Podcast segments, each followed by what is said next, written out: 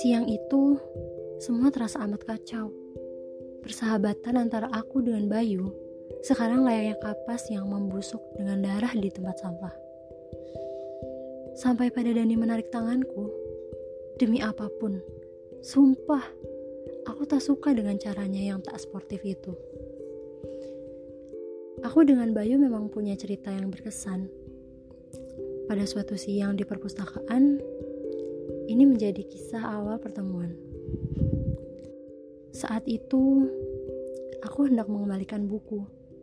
Tiba-tiba saja, buku itu tak ada dalam tasku. Aku kaget dan sedikit panik. Seorang laki-laki yang duduk dengan buku puisi di tangannya, dia sesekali menoleh ke arahku dan memperhatikanku. Aku... Hmm, malah sedikit takut melihat itu. Sampai dia menghampiriku. "Kamu yang kemarin di Bandung kan?" ujarnya. "Ah, aku baru ingat. Waktu itu di Taman Fanda, aku duduk membaca buku itu dengan dia di sampingku. Aku tak begitu memperhatikannya karena aku terlalu berkonsentrasi dengan buku yang sedang aku baca. Ini, kemarin kamu ninggalin buku ini di sana," katanya sambil menyerahkan buku itu kepadaku. Ah, aku merasa lega. Andai buku itu tak ketemu, entah berapa yang harus aku ganti pada penunggu perpustakaan itu. Sejak saat itu, kami jadi sering ketemu.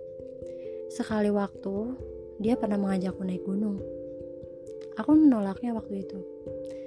Kalau tidak salah, aku sedang disibukkan dengan kegiatanku menulis lagu.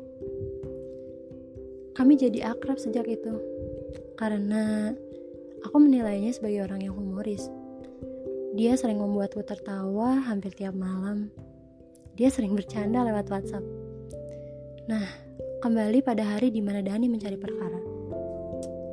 Aku sangat kesal. "Tapi kamu belum jawab yang kemarin," kata Dani. "Maaf," jawabku. Aku gak suka sama laki-laki yang kasar. Aku pun pergi begitu saja meninggalkannya. Dua hari setelah itu, tersiar kabar bahwa mereka berdua tengah bertikai. Mereka dibawa ke ruang prodi dan terancam drop out. Ya ampun, aku sampai menangis mendengarnya. Kata orang yang melihatnya, Dani yang memulai. Dia mendatangi Bayu dan memukulnya dengan kayu. Emosiku tak terbendung. Aku mendatangi mereka di ruang prodi dan menjelaskan semuanya pada keduanya. Perbuatan Dani bukan saja mencoreng nama alma mater, tapi dia juga sudah melibatkan namaku dalam persoalan itu. Seminggu setelah itu, Bayu terlihat menjauh. Dia tak lagi seperti dulu. Dia bahkan menghapus postingannya, memegangi kertas bertuliskan namaku di Gunung Semeru pada akun Instagramnya.